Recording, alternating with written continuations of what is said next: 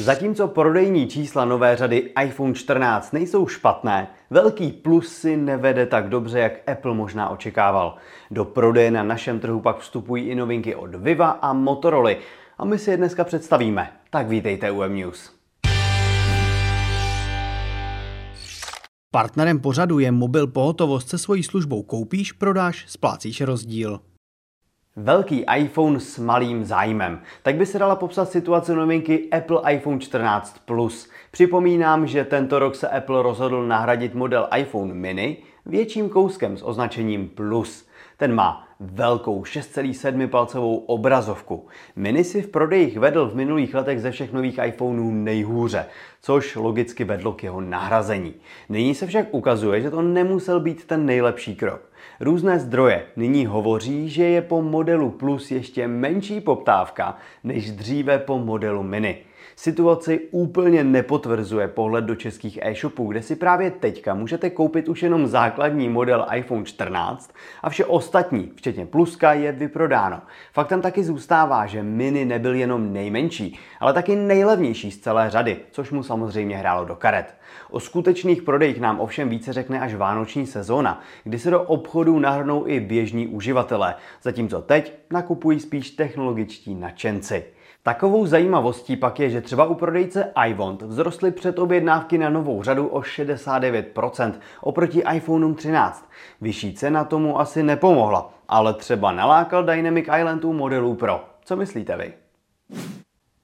Včera u nás do prodeje vstoupil nový model společnosti Vivo s označením X80 Lite. Má tak navazovat na velmi povedenou vlajkovou loď X80 Pro.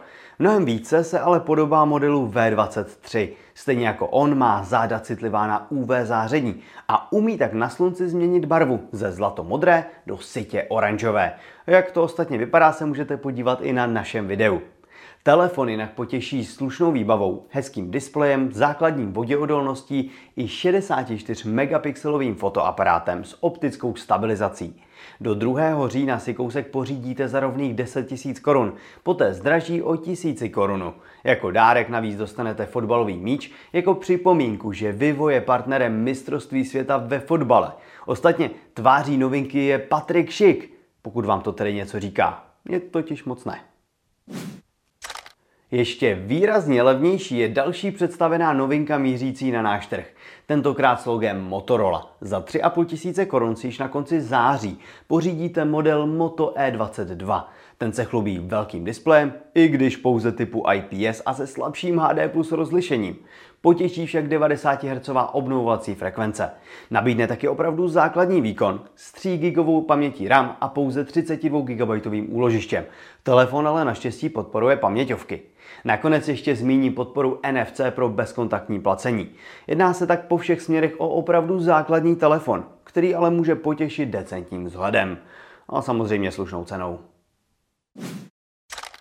A nakonec si dejme ještě jedno Vivo. Tentokrát ovšem půjde o čistou spekulaci.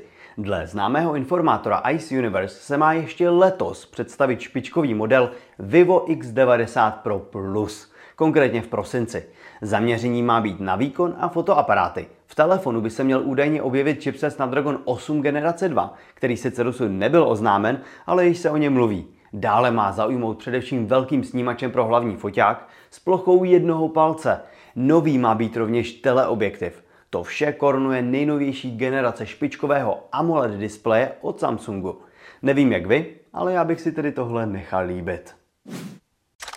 A to je z dnešního vysílání MNews vše. Pro více informací nejen o těchto novinkách zaměřte na mobilenet.cz a já se na vás budu těšit u dalšího podcastu.